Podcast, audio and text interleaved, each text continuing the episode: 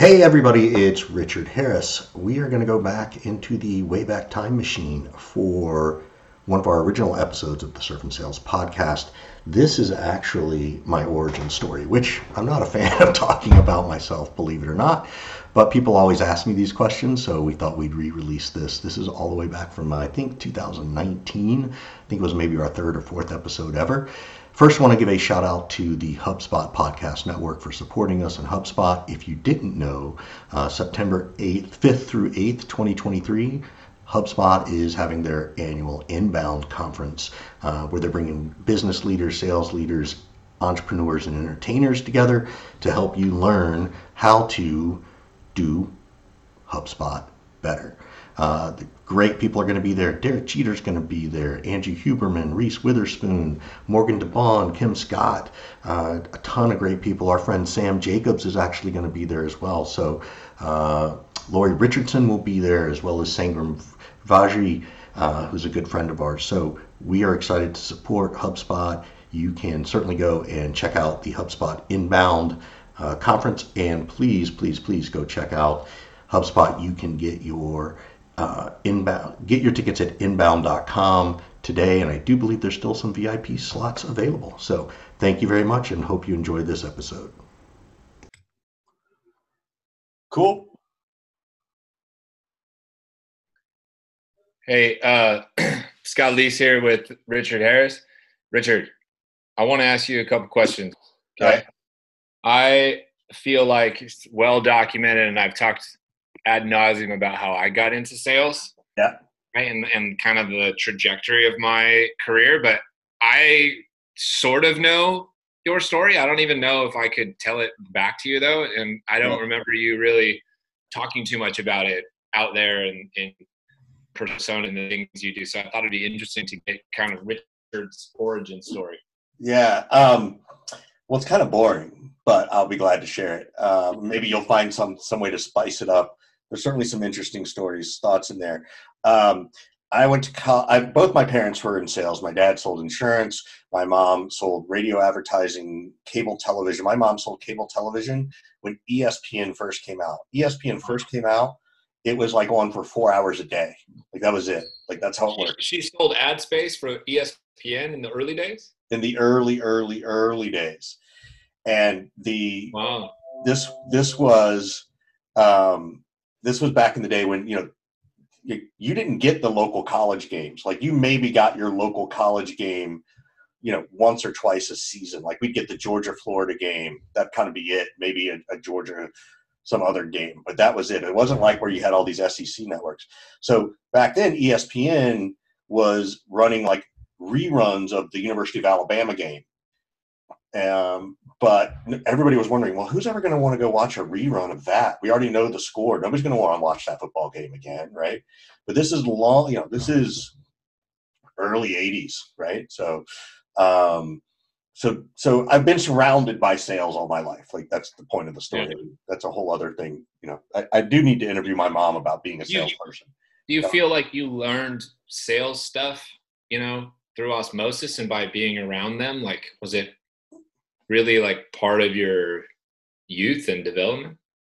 not the way that it is with our kids. Like I know you and I talk to our kids about what Yeah, we do, yeah. and we teach them how to negotiate and how to, you know, it, it's very different. So it was if I if I learned anything, it was very much through osmosis. That being said, uh, as I went to college, um, I knew I just wanted to get a business degree.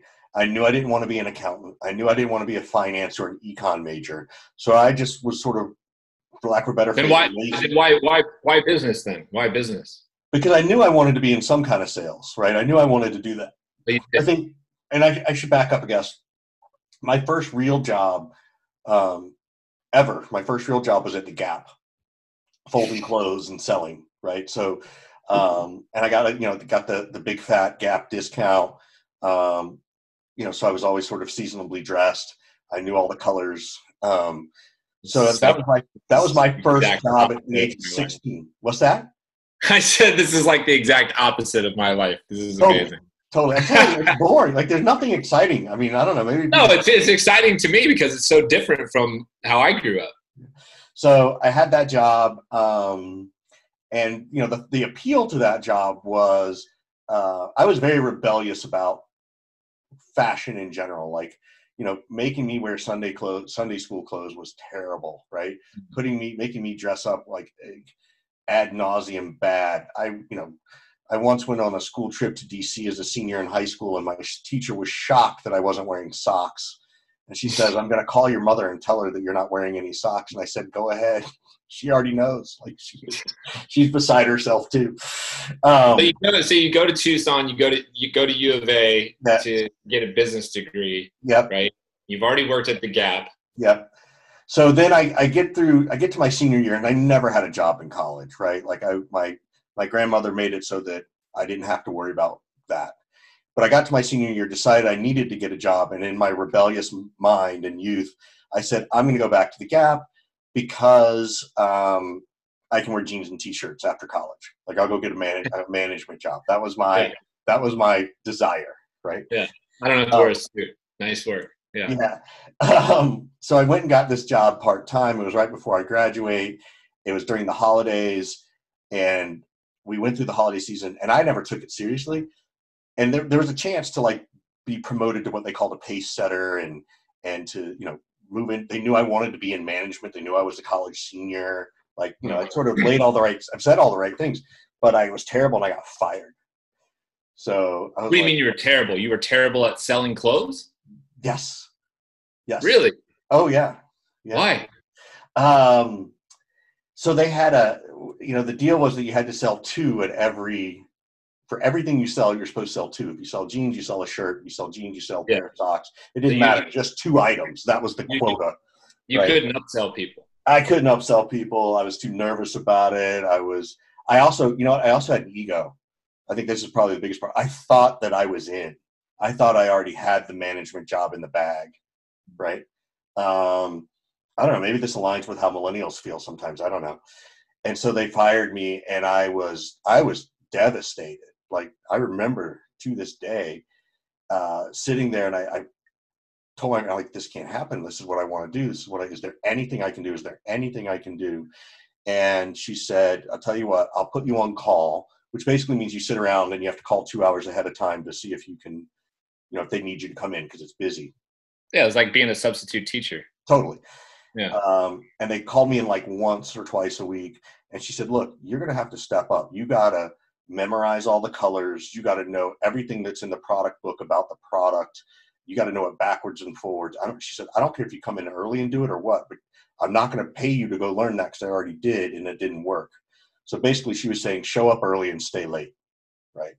Um, and so I did. And um, I earned my way back in. She was really excited about it. I then uh, they opened up a Gap Kids in Tucson. I got the management position there. Um, I knew I'd always wanted to move to Denver, Colorado. Denver, you know, at that point there were only like 15 Gap Kids in the whole world. In the whole world, literally, like Hmm. one was in Tucson and one was in Phoenix and one was in Denver and one was in maybe Kansas City or something. Anyway, so um, so I got transferred to Denver because I wanted to go there, and it was all on my dime. So that's how I got to Denver. Long story short, decided to get out of retail, hated it, um, but I learned a lot. Like I had a whole day one day where I interviewed like 30 people all in a day for a retail job. Right, I had to deal with managing and scheduling and um, training people. You know, I'm like 21 or 22 out of college, so This is a, this is this is a really common kind of like entry point into the field of sales. I can't even tell you how many people I've talked to who you know start off in in retail and move Yep. into like retail management, and then they're sort of like, man, I'm done with that, and Yep. then they move to you know inside or outside sales and more of you know mhm. non-retail kind of space. So you leave retail, and you go to what space? At this point, I was so naive and still so cocky that I was like, "Fuck this! I'm going to go wait tables and make more money than I will in retail." Right? You got to remember. Really? Yes. Okay, so I didn't know. I don't, I don't think I ever knew you went and waited tables in Denver. And guess guess how guess how good I was. I bet you're, Terrible. I bet you're terrible at it. Yeah, I was terrible at it. yeah. So then I called back and I actually went back to the. I said, "Hey, I made a mistake Can I come back? I want to be at this store though instead of that store. So I moved from one from one store to the other. Um, you know, and I really thought I'd be at the Gap a long time. Like for a long, you know, you know, I for some reason I was just in love with that store back in the day. You know, um, and so uh, so anyway, so I did that for a little bit while, and then I got recruited to go sell uh, newspaper ads and classified sections Hmm. for. Yeah. You know, I think you know this part. You know the, the Yeah, yeah, yeah, cool this alternative yeah. weeklies. Yeah. So, um, what was that? No, it's less less common now, but I remember when I was first getting into sales, there was a lot of people whose first sales job was like, you know, selling ad space and Yep. and stuff on at newspapers in different cities and everything. like Yeah. that. And so we, you know, so I work for, you know, Denver Westword, which is, you know, they had papers in Phoenix called New Times and Miami and Dallas and Houston. And we were the shit. We were the internet before the shit, before the internet came along, like literally. We were the burgeoning of the internet. Um, and this is probably the single biggest mistake. Um, but the best part is my mom doesn't even remember this. So this has to be like circa 1997, 20 whatever. Now, my business card would get me into any bar, club, or any party I wanted to because I was working for the cool paper. And my mom calls me and goes, "You know, there's this company out in California, and I think they're they're making money selling something that looks like classified ads on the computers. And I really think you should go look at it. You know, I think it'd be a really smart thing for you to consider." And you know, my mom's a stockbroker, so it's her job to pay attention to stuff. And the company she was talking about was Yahoo. So Oh wow. you know, and my my response, right? Because this this part you do know about me, Scott. Yeah. Mom, why would I ever do that? I work for the coolest paper in town. I love living in Denver. I'm not moving to California. Like, Yeah. I don't know what that company's going to do. Blah blah blah. Right? Typical know-it-all Gen Xer at the age of Typical, typical, 27. typical low risk Richard. Yeah, total. whole other story for people to understand. So Scott appreciates low risk Richard on occasion. So, um, but uh, So how long how long were you an actual like AE, if you will, as as a classified guy. Yeah. Before before you I make mean- the leap, before you make the leap to sales management. I was there four years. Four Uh, years were AE for four years before you went into management. Yeah. So, and what happened was I had quit. Well, that's let me see. So what, first they had me doing classified ads. Then they asked me to move over to what was called retail, which is the front of the magazine. You know, all the bars, all the clubs, all that kind of stuff. I used to sell all the stuff in the back in the classifieds, help wanted, all the smut. You know, all the all the alleged um, adult things. So I've got tons of stories there. Uh, was also I, I sort of crawled myself the pimp's pimp at that point because of the ads we sold. But um, the so anyway, so then I did that for about four or five years. They had me go over to retail, and then I quit because I was going to go get an MBA and decided that you know I wasn't getting promoted. Five years in, no management. Come on, it's time to get out of here. Yeah. Went in, I went in, you know, did all my GMAT or whatever it was back then, and got into uh, University of Colorado Denver. Was going to go get a, an MBA. I turned in my resignation, and they wouldn't take it. They would they're like, "You can't resign." I'm like, well, "What do you mean I can't resign?" Like, we got plans for you. I'm like, and this this company was run this way. Like, it literally was run this way. Um, and all of a sudden, I'm like, well, what are you talking about? Normally, if you quit, like you're out the door in 10 minutes. Like that's Right, normal how yeah. it worked there. Yeah. And uh, and so they're like, all right, I'll just stay here. And I go back to my cube, and the owner of the paper, right? This guy's a, a the closest thing I knew to a billionaire. He's probably a definitely he's definitely a millionaire. He's now in a ton of legal trouble. If you haven't ever Googled New Times and all that stuff, that it's a fascinating story. Um, he goes, he goes, Ricky. I'm like, yeah, hi Jim. What the fuck are you doing? And I'm like sitting in, I'm, I'm sitting in a cubicle, right, with the owner of the company on the phone with me. I'm like, I, I, I don't know what you're talking about, Jim. Like, I'm just trying to go do this. It's like, you're not going to go to the fucking MBA. I'm going to get you a fucking MBA right now. and he says, uh, he says, look, we need you to go to Cleveland. We need you to go and run that run that classified section out there. We're not done with the deal yet, but I don't want you to leave. I need you to stay around. And I'm like, Jim, I, you don't move from Denver to Cleveland. You move from Cleveland to Denver. Like, you know, no disrespect to all the Clevelanders out there.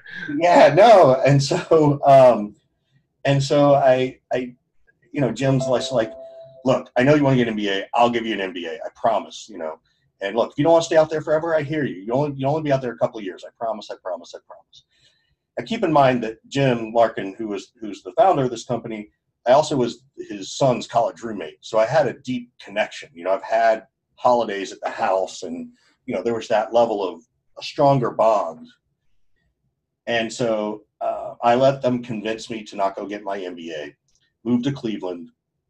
Uh, started managing a team there for the first time. Um, crushed. How big was that team? How What's big that? was that? How big was that team? when I got there, it was two, and I probably built it to about eight or ten at that point. And it was all there was no, there was not a sales team. It was like an order taking team. Like it Mhm. was this ridiculous like whoever showed up, you know, they they determined how much money they made for the week by the amount they collected, not by how much they actually billed in the newspaper. Right? Like just it was all in a notebook. So I hope this isn't boring for people. Um, I think I think it's fascinating. what's I that? think it, I, I think people like to hear uh, you I, know I mean, I'm, you know, I'm the, the I mean- story of how people got into got to where they are right now. Yeah, I mean, I was, and I was, you know, this paper was the kind of paper where, you know, our company was like, we were, we dropped in like stormtroopers, right? When we bought that paper, half the team quit. And literally, like four days after I'd spoken to, to Jim Larkin, he's like, he's like, Ricky, how fast can you be in Denver? I'm like, I don't know, Monday. He's like, get out there. Like, everybody just quit. We need you to just go and like get the newspaper, take, like, just handle the ads. Like, I knew what to do, right? And so I, as much as I was you went, you went from Denver to Cleveland, back to Denver like right away almost. No, I went Denver to Cleveland, was there for like three weeks in a hotel, and then went back and got all my stuff. Okay. They literally, you know, it's a weekly paper, so you know there are deadlines, and there, it, you physically had to lay out all the ad. Like think about all those ads you might see where it's, you know, every Thursday night there's, you know, there's bands, you know, Monday night, Tuesday night, Wednesday night, and there's like four bands. Like you got to lay all that stuff out. That's Why is the sale, Why is the sales manager dealing with all that layout? Come on, dude, really? What, the fuck do I, what, do, what do I know about the newspaper business? Maybe somebody out there can send me information that fills me in on how this stuff works. No, the, you as a sales rep, you were the seller and the account manager because you had to have the relationships with these bars and clubs. You had to go What does out, that have to do about putting the paper together? not put the. I had to write out what needed to go in the ad. Then they had a graphic designer type it into the computer. Oh, it's all right. So Right, right, yeah, yeah. I wasn't clear. Sorry. So anyway, and again, so so I was sort of you know a rock star hero there uh, for doing that. Then I went into So, so how do you how do you get into how do you get into tech into the Bay? so then I crushed it there for a year, and they moved me to the paper in San Francisco. That so that brings you to the Bay. Right with that newspaper. Did, After and then did you did you at some point realize like um, newspapers are like dying, dying Yeah. and going away, and I probably need to get out of this, or or what? Yeah. a couple of things happened at once. Um, Hey, before we get into those couple of things that happened, just want to pause and again thank HubSpot and the HubSpot Podcast Network. If you don't know about it, be sure to check out the HubSpot Podcast Network. They've got tons of great podcasts, not only from us, but from other sales leaders as well as other um, uh, marketing teams and all kinds of great stuff. One we want to talk about specifically is John Barrows, Make It Happen Monday. John's a good friend of ours. Have hung out with him many, many, many times. Be sure to check out Make It Happen Mondays with John Barrows. He's had a great conversation with Scott Barker, who's also another good friend of ours, um, talking about the changing landscape and changing sales landscape. Um, Scott is a partner and co-founder in venture capital fund GTM Fund, and they talk about his experiences of how he got there, not just the fact that he's part of this fund. And I know Scott well enough that it's it's a good conversation. So please check out Make It Happen Mondays with John Barrows on the HubSpot Podcast Network. one was um, I realized how I felt like I was pretty stupid because I was.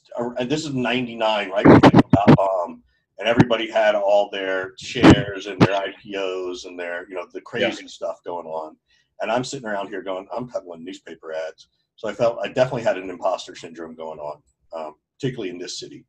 Uh, and then I, for lack of a better, I practically had a mental breakdown. I just couldn't handle it anymore. That's I think you've heard the story about how I woke up one day and physically could not get out of bed um, because I was so depressed. I had just um, I just been with that company and we'd been grinding and partying. I mean, it was a 12 hour day. It was seven to seven, and then we went out to bars five or six nights a week.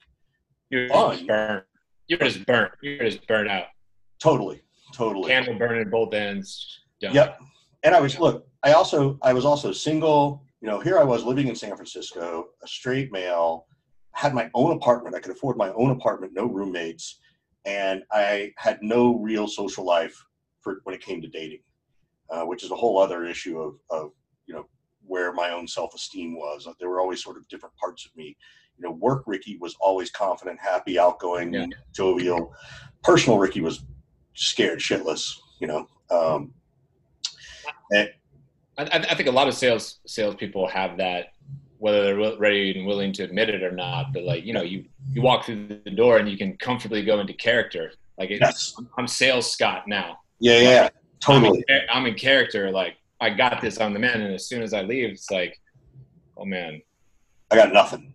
I got yeah. nothing. Who am I? Whatever. Yeah. Yeah. So that so that's when I actually started my journey for mental health and and things like that. So from there, I went into running a um, sales team at a at a educational company in in um, in California, called the Learning Company. Got bought by Riverdeep. Um, just sort of through some weird circumstances uh, going through a through an agency. I got hired and fired in about three weeks, and I told them that, look, I asked all these questions. I am literally going to sue the shit out of you if you don't find something for me. And I think I scared the hell out of them, right? Because Scott knows that's how I like to do things. And all of a sudden, I was overseeing a team of like 30. Like, had never managed anybody that big, no team that big before, right? Um, I think I'd, at most I'd done 12 and no sales managers. Now I had three sales managers and 30 reps underneath me, each with, and there's three different sales teams. So that was a huge, huge win for me um, in terms of my capabilities. Did that for a couple years, then moved into computer security because that job, yeah. it transferred the entire sales team to Iowa because the cost of selling of salaries in Iowa was a third. This is right around the time where we first met or knew. No, no, this is still before you. This is before five or six years before you. Oh, really? Um, so I literally had a team in California that I had to boldface lie to because they knew there was a team in Iowa, and they were like, "Are they going to fire us?" And I'm like, "No, they're not firing you." Let me let me ask you a question. Would would you if you if you were right now in a, working in a company and and VP of sales or whatever, would you boldface a lie like that again? God, um, I wonder about I wonder about that. I wonder if the corporate climate is is different now than no, it was. it's not. In fact, it's, prob- it's probably worse. I don't know. Um, what's that? I don't know. I, I I don't think I don't think I can I don't think I can do it. I just I disagree because I think that it, at least in the world you and I are in, in the startup world, there's too many shares on the line. There's too much equity. We would never walk away from that equity on that piece right? We're well, I'm not exactly sure where you're going, but I don't know that I don't know that I could just stand in front of my entire sales team and, and be like, oh yeah, all all of your jobs are totally safe, and then 24 hours later they're all fired. It was about a month later. It was about a month later. Um, but this could be the you know this could be a character flaw in Richard that, and, and I've heard this before that I'm a little too loyal, and sometimes I stay a year too long. Right? Well, nobody's ever accused me of that. Yeah, exactly. you're the opposite of me. so you're the complete opposite, which is probably why we get along. So then I went to run a security team, uh, computer security team, small team. Learned a ton about sales. Learned a ton about channel sales. Um, learned a ton about the soft differences between software and hardware and computer world and selling the different in different ways.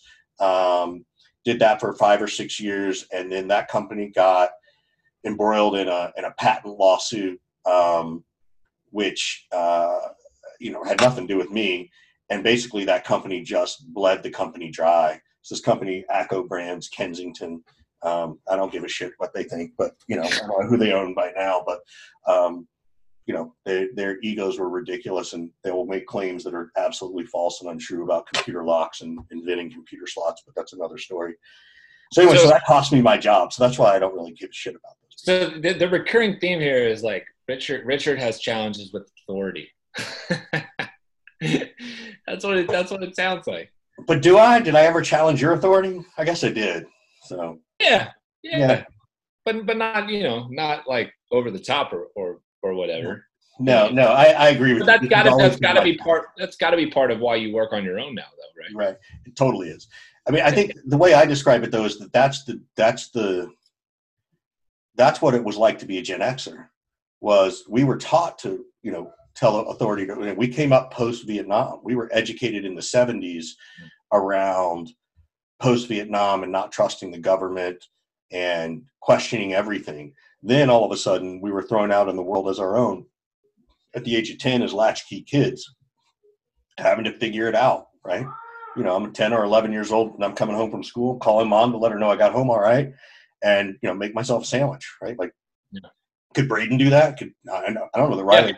Yeah, yeah they, they, my kids, my kids do that. So, um, so anyway, so they, so so I think that you're right. There is that sort of angst against authority, um, and there's a certain level of entitlement that comes with it, at least in my mind. So it's not that unfamiliar. That's why I find it funny when people complain about millennials, because every generation is that way. Every 25 year old gener- person thinks they know more than yeah. the 40 year old person. Like that's standard standard life. yes. So, uh, and after that, that's where I met Scott. That's where I had to. Um, uh, at the computer company that when I got laid off because of the, the lawsuit and the money. Um, well, the, the, the, the, irony here is a, yeah, a, a, a, college friend and college tennis teammate of mine, um, you know, tries to like get you to hire me, right, to go work for. Is it PC Guardian? Is that the name yeah, of that? That's what it was. Company? Yeah. Yeah. Yeah. And and and you, what did you tell him? You like, no, I, I mean, remember we, this. We never even took the call. We never even. Yeah, I was like, this guy doesn't have any sales experience. Why, yeah. why would I hire this guy? Yeah, but, I did uh, have sales experience. You just like disrespected the like you know one year or whatever, less than yeah. But again, typical. I think yeah. I know what I'm doing. You know, yeah. you know, typical, typical me. That's who I was at the time. Um, uh, yeah, and I don't even remember that. That's the funny thing is I don't even remember that. So as I got laid off, I called this friend Tony that Scott's referring to and said, Tony, you know, here's what happened. You know, you've worked for me for three or four years. You know of anything? Like I was, you know, it took a, for me, it was like, oh my God, I was this guy's VP and now I'm calling him asking about any kind of sales. You know, and this is, this is 2008, right at the beginning of the recession, right? Like literally, um, you know, I'd had, I'd gotten married in 2007 had a baby in 2008 in July, bought a house in October of 2008, moved, and then in November got laid off. So all that pressure was on me, um, and, and, that's when Tony Tony. Yeah. There's, I mean, there's some there's some important lessons in there about um, about humility, right, and about the power and strength of the relationships that you build. You know, as as a leader with um, with your team because you yep. you literally never know you know the, the whole thing could be flipped upside down tomorrow right yep. and and the person who's working for me today could be my boss yep you know um and I, I think i don't think that a lot of leaders think about that and and and treat it with the right amount of uh respect yeah and, and, and, and humility you know.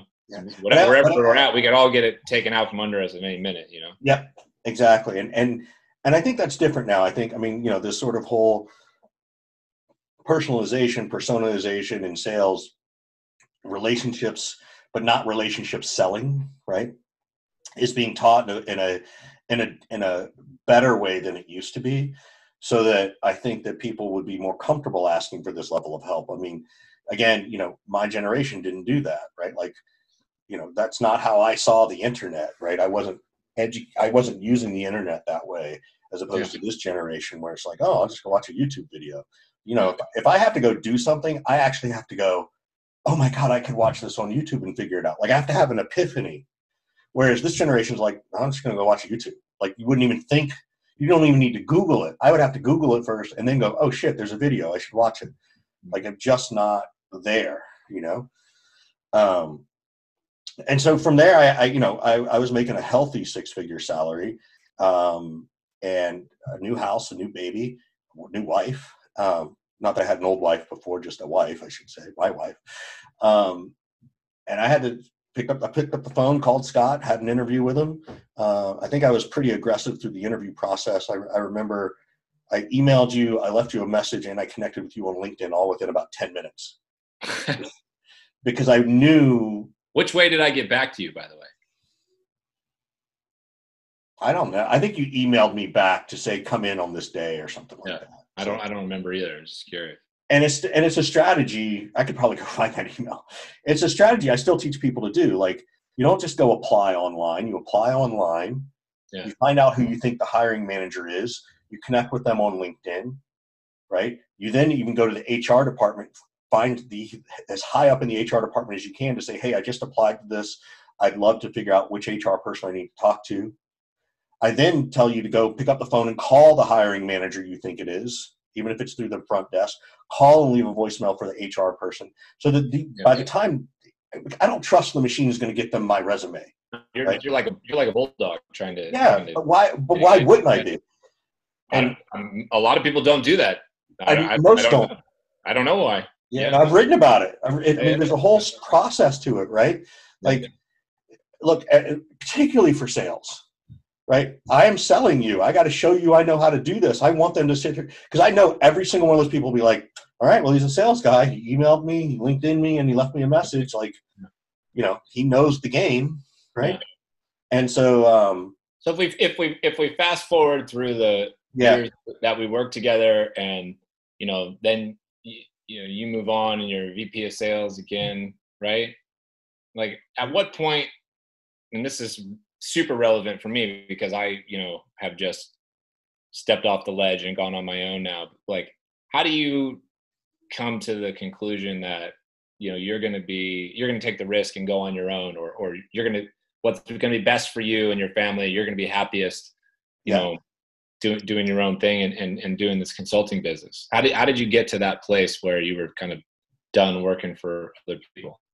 Well, I mean, truthfully, it, it, sort of fell in my lap, and I think that's what that's. There's a pattern to this now. I could probably write the book, but um, the biggest fear most people have is I don't know where my income's going to come from. And so what had happened was I had gotten, once again, I'd gotten laid off, uh, but this was because there was a merger acquisition going on with the startup I was at, and uh, they hugged me out the door. They really took care of me and the family to make sure I had a very long runway. And I was interviewing like crazy and doing a great job, but I was getting to the fourth or fifth interview, but not closing the deal. And then ironically, someone called and said, Hey, could you help do this? And I said, Sure. Came up with a number. Was going to Austin every week for four weeks. First week flying back, I sit down on the plane.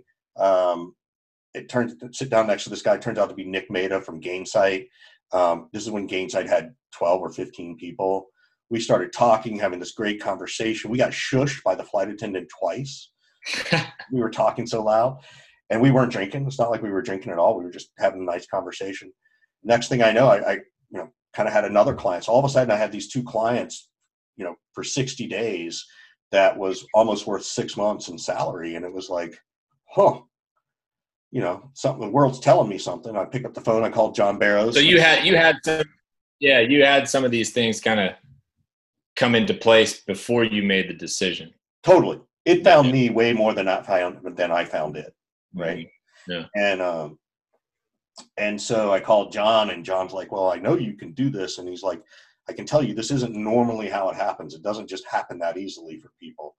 Um, so I took a couple of grand, threw up a what I call a validation website, um, started making some calls, got another client, got another client. That got me through the end of the year, and I was going to decide, you know, in January, do I think I need to hire, you know, go out and find a new job or, or keep this consulting thing going. And I, I, to be honest with you, I never really had to look back. The consulting thing just continued to go and grow, and it was fantastic. Um, and that's sort of my, you know, that's that's I'm sure there's lots of questions people could ask or you want to ask, but that's my origin story. Yeah, that's good. I think you. I think you, should. I think you. I think you should. I think you should share that story more. No, you you think you think putting people to sleep, but I my experience is that people really like to hear from others like how the hell did you get to where you are you Yeah. know and and there's nuances and struggle all over the place and mistakes right like you were you know by your own admission like too arrogant at, at times like you got laid off a, bunch of different times and there's probably listeners out there who are you know have been laid off before and don't think that you know they're ever going to make something of themselves because. They think it's the end of the world. It's like Yeah. it, it doesn't really matter. It didn't stop you, right? Yeah, Look look where you've gone now, and yeah, you know yeah. sometimes sometimes a stroke of luck is necessary, right? So Is it? Yeah, but I don't know that it's. I, I stopped calling it luck. I, I, I, I finally decided that it's not luck. Is that to to your point? This is the maturity stepping in, right?